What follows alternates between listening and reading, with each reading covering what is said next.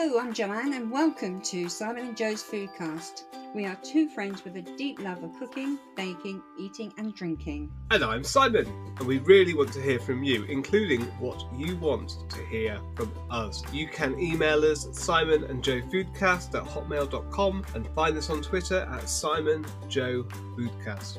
You can also leave us a cheeky little voicemail on our Skype voicemail inbox. Just call us, leave your questions at voicemail. You can find us just search on Skype for Simon and Joe Foodcast at hotmail.com. So last time we had a great time talking about dumplings.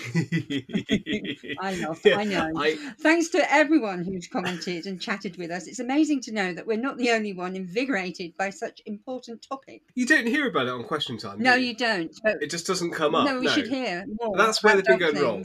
This episode's going to go out on the 13th of Yeah. February, which is the day before some kind of holiday festival Mm-hmm. thing where women folk demand flowers and chocolates.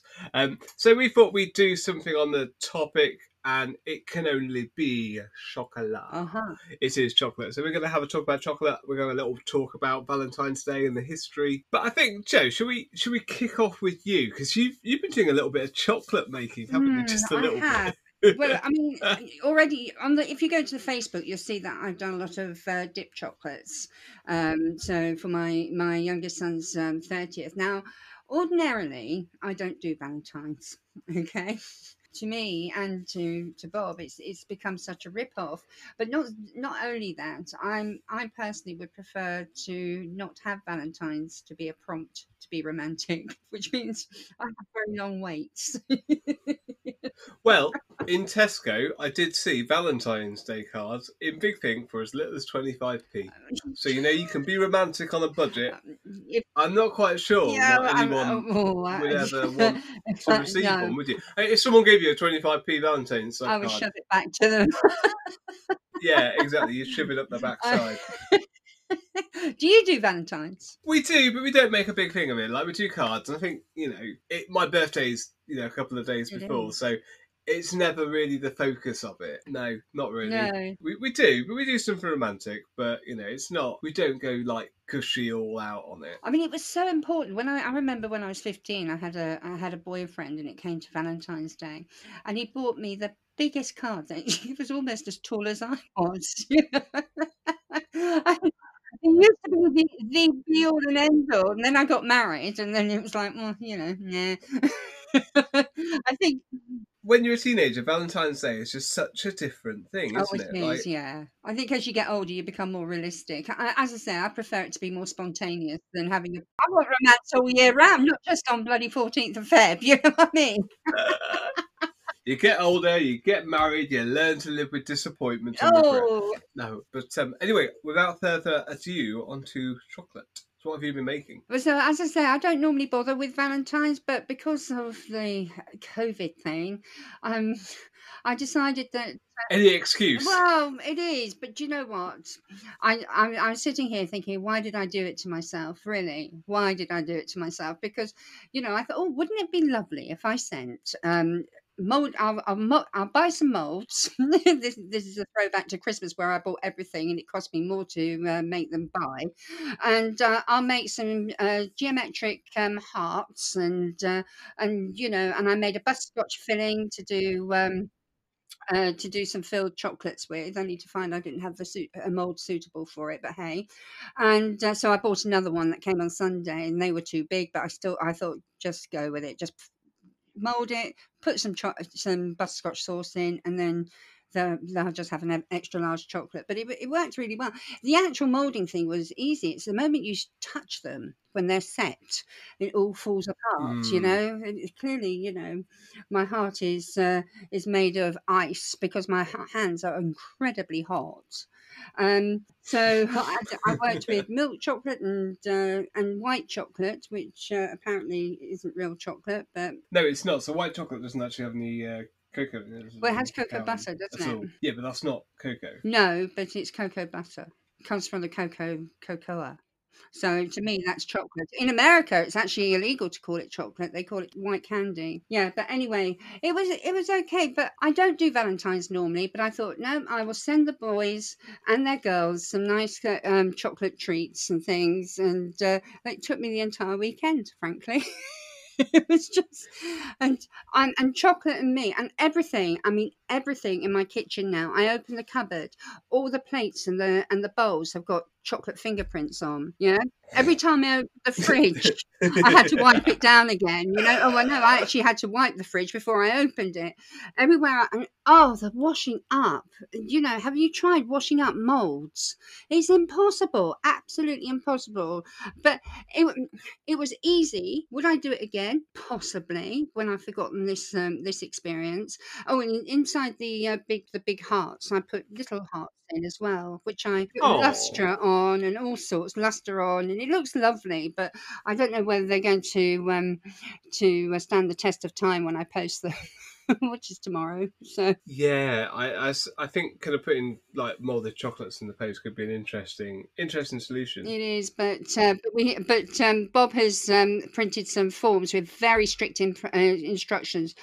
Oh, yeah, on arrival, put straight in fridge for two hours. Very strict instructions, and then in the middle. But when they open it up, it's all pink and fluffy and shiny, and yeah, it was interesting. Um, yeah, I think I need to uh, recover from this before I um do, do it again. And the amount of chocolate that I use, I mean, I, I'm not going to spend tell you how much I spent on chocolate. You know what? I, I have a real respect for anyone that goes into doing making chocolate because it is a really hard thing to work with. I think it's probably on that kind of pastry level in terms of skill required. It is if you're in tempering order it. to actually make, yeah, like if you're doing kind of, because I think what you sounds like you were doing is just melting chocolate bars down and put them into molds. Well, I, well, I got chocolate that you didn't need to temper, but I tell you what, there's the the best the best results were from these molds. They have three part molds, and they have a Mm. line where you fill the um fill, where you fill the chocolate to, and then you put a silicone um, replica of the of the mold,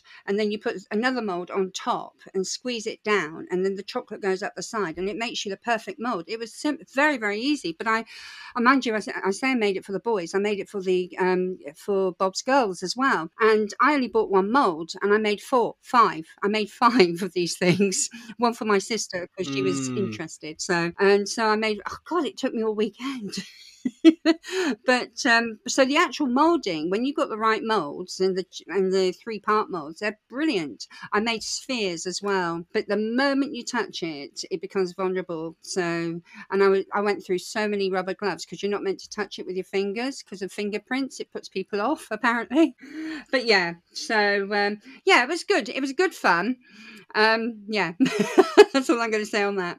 And I don't normally do Valentine's, so this is like a one-off special from me to them.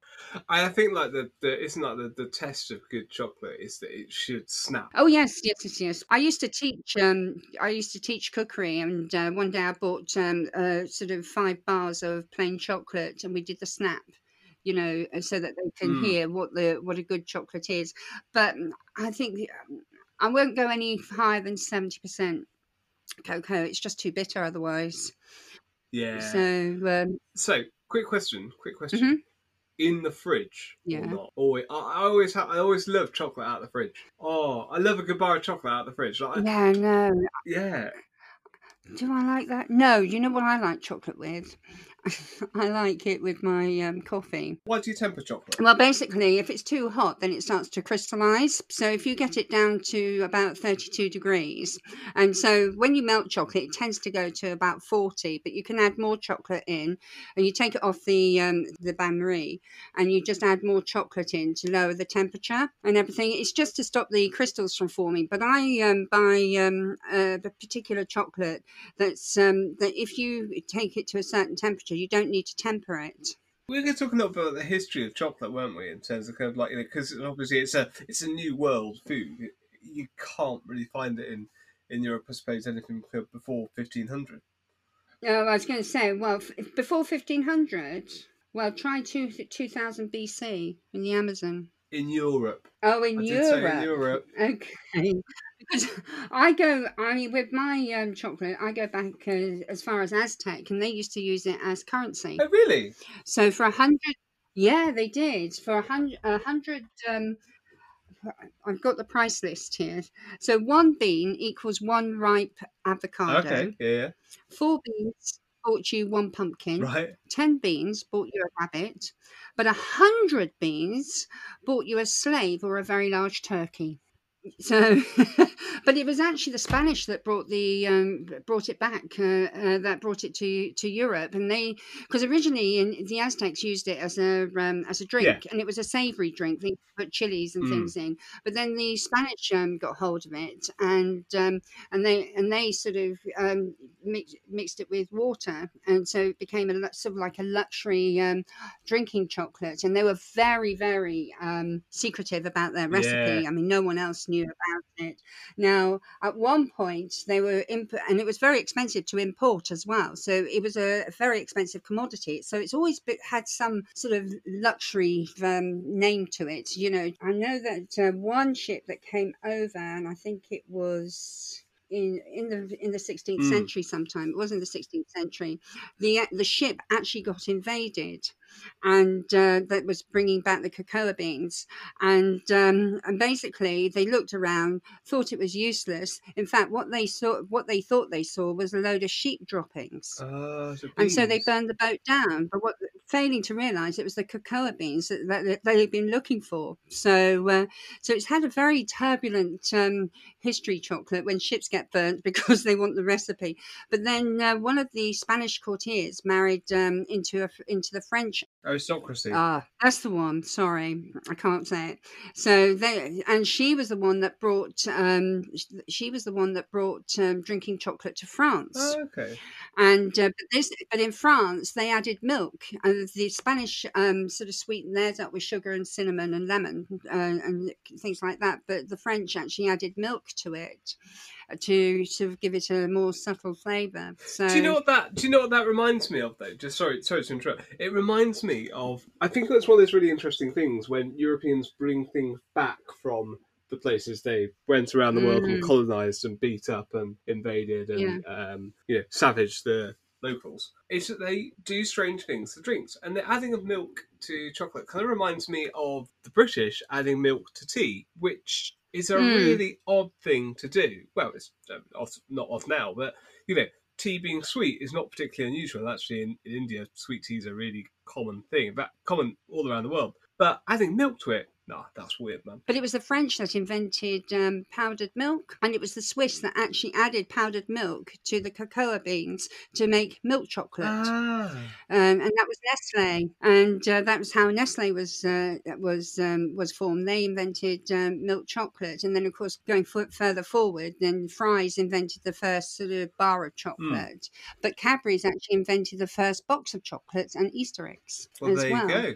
And Fry's and Cadbury's and Terry's and Lloyd's Bank are all um, Quakers. They started off Yeah, Quakers. so there's part of that, that movement, isn't it? At the same time as kind of Cadbury's and Rowntree you get, you know, like Bournville uh, is built to house the workers for the Cadbury's, and uh, up Yorkshire, Derbyshire, somewhere that area, you get Titus Salt Building Saltaire, which is the most fantastic place if you've ever been there. But yeah, you get it, it comes out of all that that really interesting kind of idea of you know happy workers or productive workers. I love I love the history of chocolate. I can bang on about it all I, day. I don't so- think we can talk about the history of chocolate without mentioning some of the world's worst chocolate, American chocolate. Oh, well, you say that. My friend Karen, she has a friend and says it tastes like Iraqi chocolate. And you knew exactly what she means when something tastes like Iraqi chocolate. It's, sort of- it's oh yeah. I don't. I'm not keen on uh, American It's chocolates garbage. either. It's it's absolutely garbage. Um, and actually, one of the reasons it tastes so weird to UK standards is um, one we have a higher content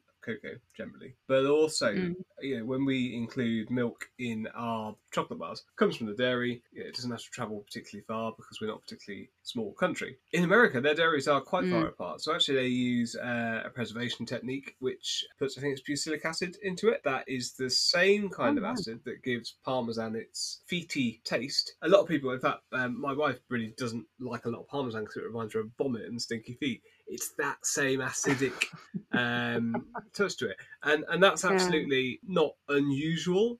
And actually, if you get chocolate bars and army rations, they tend to have that same kind of format of low cacao, slightly acidic, because they don't want soldiers to eat it. It's meant to be an emergency ration. Oh, goody, a chocolate bar. They go, oh, grab one of these. It's why Hershey's and a lot of American chocolate tastes really, really awful to kind of a British palate. It's just because we're not used to that really acidic hit, but they are. But we ha- we as a nation are, have very sweet teeth, have very sweet tooths, which is Well, what I mean. well, that's we, the thing about the, about know- American chocolate is it has a much higher sugar content. It's just slime. Well, yeah, it's, it's a higher sugar content, lower chocolate content, a little bit of acid. Yeah, that's the problem, isn't it? They haven't got the balance right.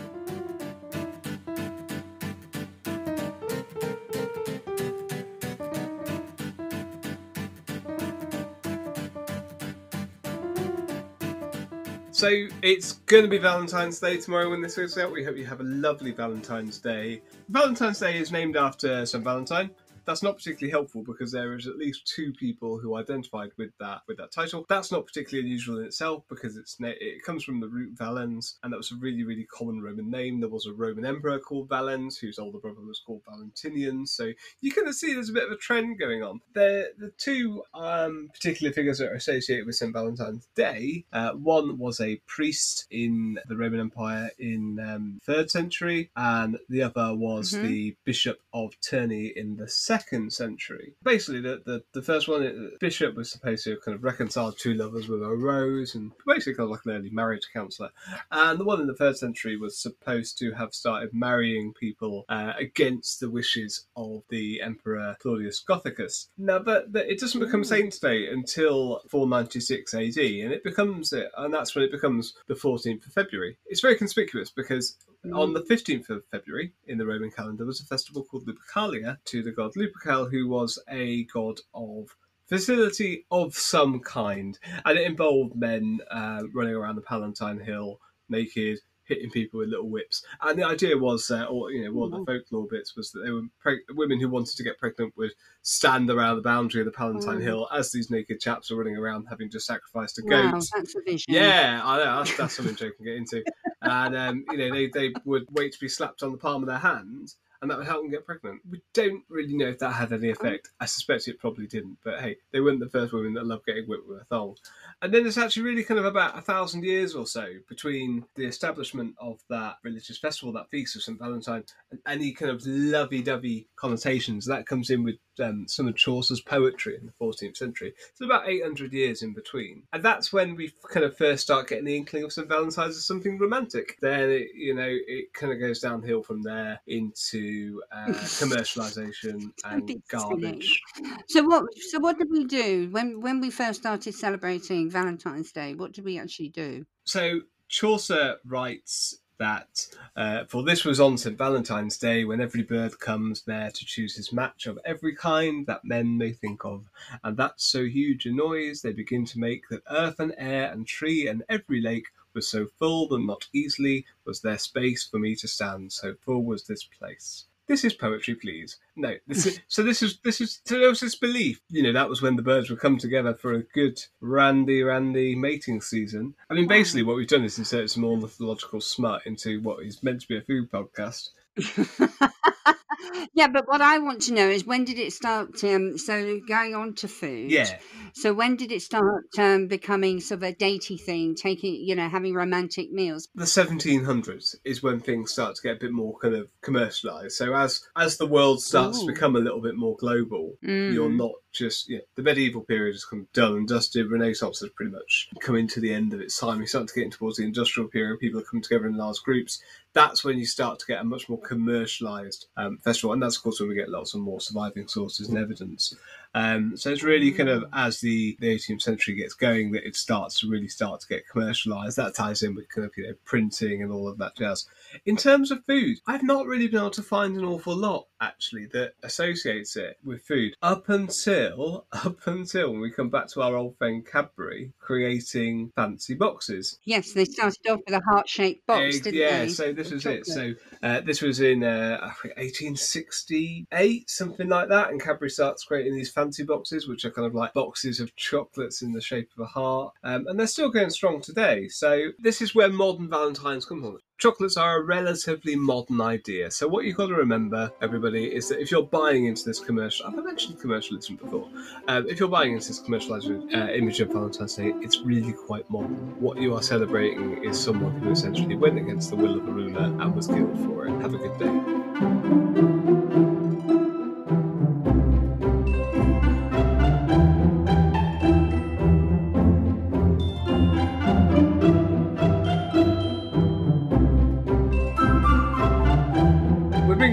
Items to the show. Uh, we're trying out different formats and see what works. But one of the things we'd love you to challenge us? It's a challenge us to give us an ingredient and we'll tell you what we think the best thing that you can do with that ingredient. So we've gone for chocolate this week.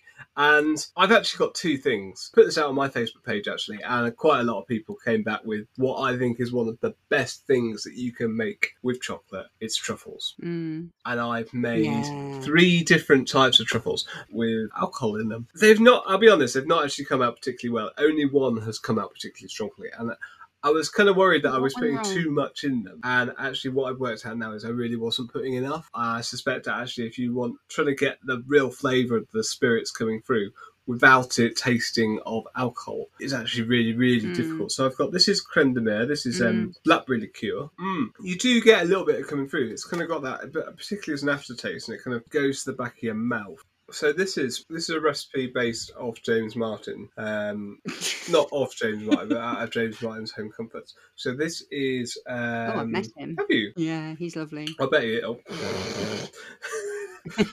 he won't remember me. I slapped.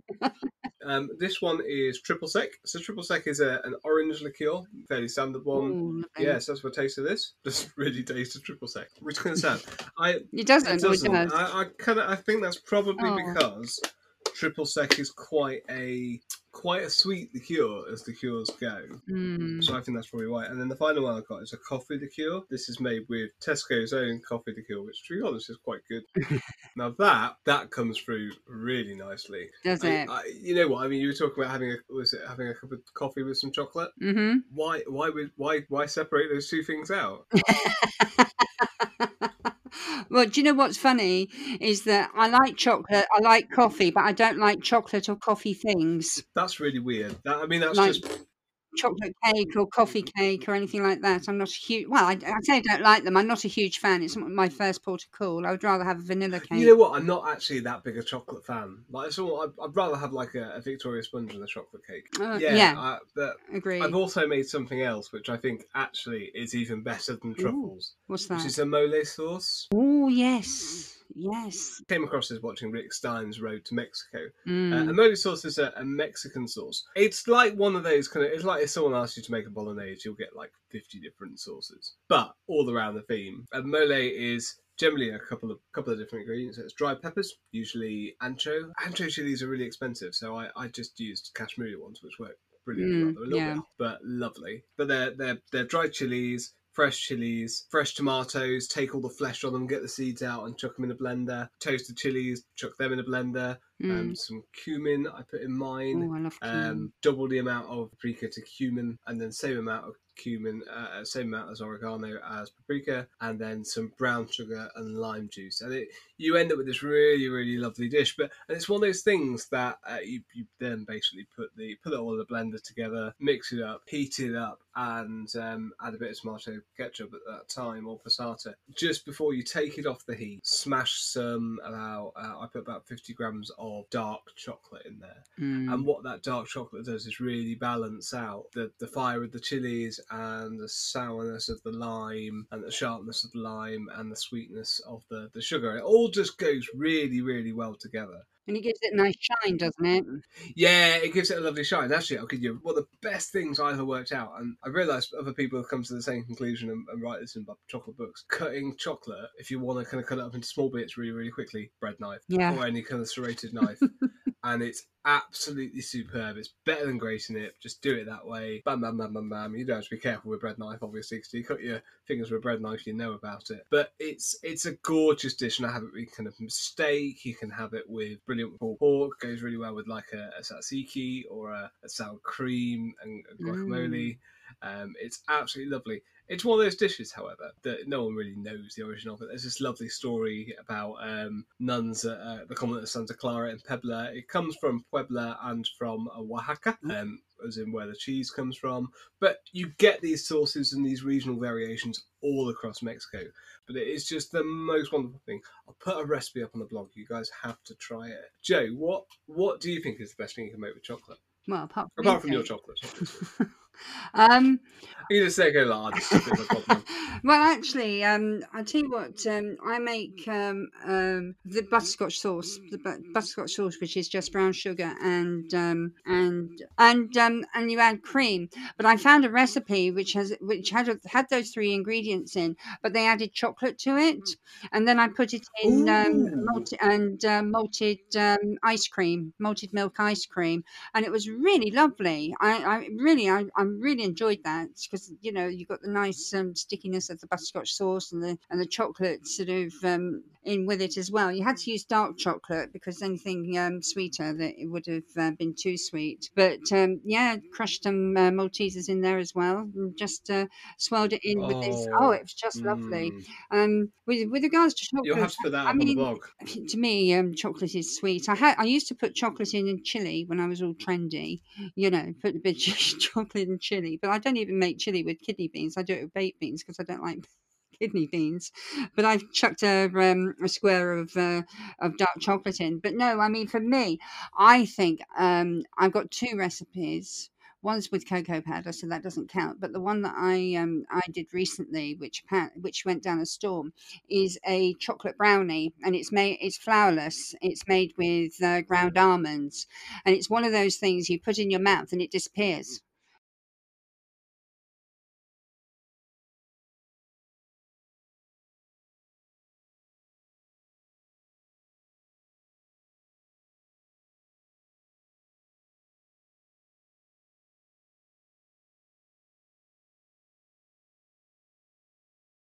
So my kitchen cringe this week is actually um, I'm hoping that it will change after the lockdown, but pre-lockdown is the hiking of uh, of uh, of restaurant meals and things for special occasions. That really makes me cross.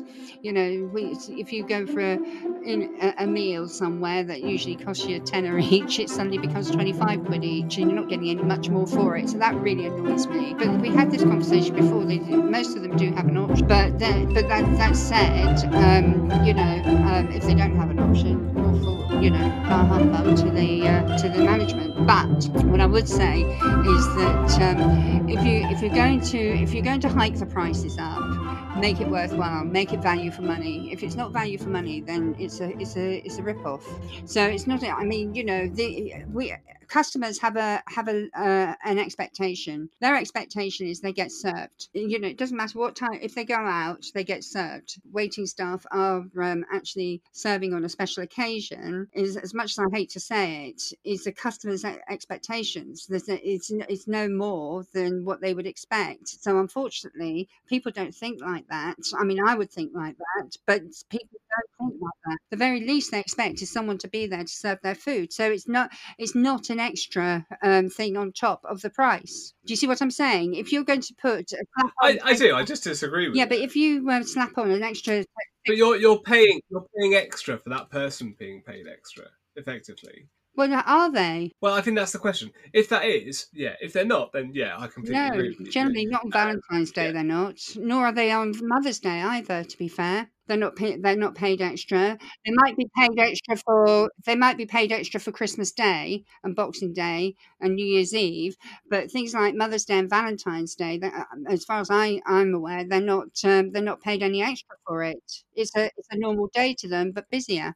In all fairness, if you're going out for a meal on Valentine's Day, you are sucker by the whole commercialism thing anyway. So uh, Oh, if you like, enjoy it. It's a, if it's an experience, I think it's it's worth it. But um, but it's got to be an experience, not uh, to hike up just because it's it's Valentine's Day and uh, you're getting a normal meal, but because it's a, it happens to be on the thirteenth or fourteenth of February, they're going to whack on a bit extra because it's an occasion with nothing extra to with nothing uh, no value added to it. That, that's all right, all right, me. all right, yeah, all right. Please See, this is why we have this item because boy oh boy do we get um, it's not. It's not even like you're getting angry at the food. You're getting angry. The food's done nothing in this instance. You're getting angry at the hospitality. Oh, well, no, but I mean, I've been in hospitality for a long time, and you know, and I always prided myself in uh, in making sure that people did get value for money because obviously I didn't have any choice in in, in what I charged, but I jolly well made sure that it was value for money and that people enjoyed their experience and everything. Despite me being a manager of the hotel, I still um, uh, I was still dictated to how much we were we were having to uh, charge people for special occasions. But um, I always made sure that was. But I'm having happy days now doing what I'm doing. So you know, we, life life goes on. So what about your kitchen cringe? I'm really hesitant about mine. Go on. Because I know a couple of two, these two people that do this. I get a little bit irritated by overly indulgently decorated cake. Yeah.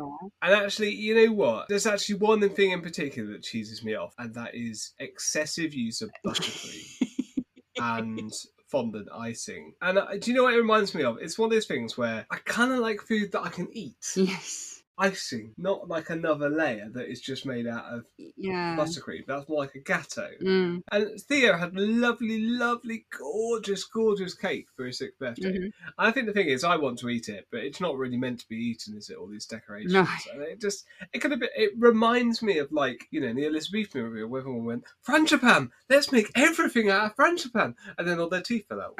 um, it, it, reminds me of that. It's, it's one of those things. Just because you can doesn't mean you should. You know what? It's awful because I know people who make the most.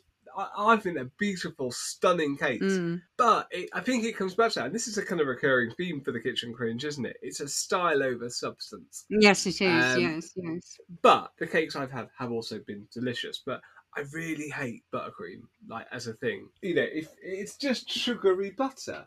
Well, it is. That's all it is. It's, I mean, it's it's it's, it's another cholesterol special, isn't it? oh, I'm gonna have to remind that. I was thinking uh, you could probably do some really lovely things with alcohol. but it, it's it's one of those things where I really admire the skill that goes into it because oh, heaven gosh, knows yeah. it's far beyond my ken. I can't manage Mm. a piping back to save my life. You know what? There are some wonderful people who do it. So it's, it's not really a kitchen cringe. It's kind of a, I think that's more down. So I think that's it. That's all we've really got time for at the moment. In the meantime, do get in touch with us about anything at all and any topics you'd like us to cover, any uh, ingredients you'd like us to see what the best thing we can do with. Um, just get in touch with us, Joe. How, how do you get in touch with us again? So you can email us on Simon and Joe Foodcast at hotmail.com and find us on Twitter at Joe, uh, sorry, at uh, on Twitter at Simon and Joe Foodcast. You can also leave a voicemail on our Skype vo- voicemail. Just call us, leave your question as a voicemail, Simon and Joe Foodcast at hotmail.com. And of course, there is our website and Facebook page. But in the meantime, bye bye. Bye. Bye.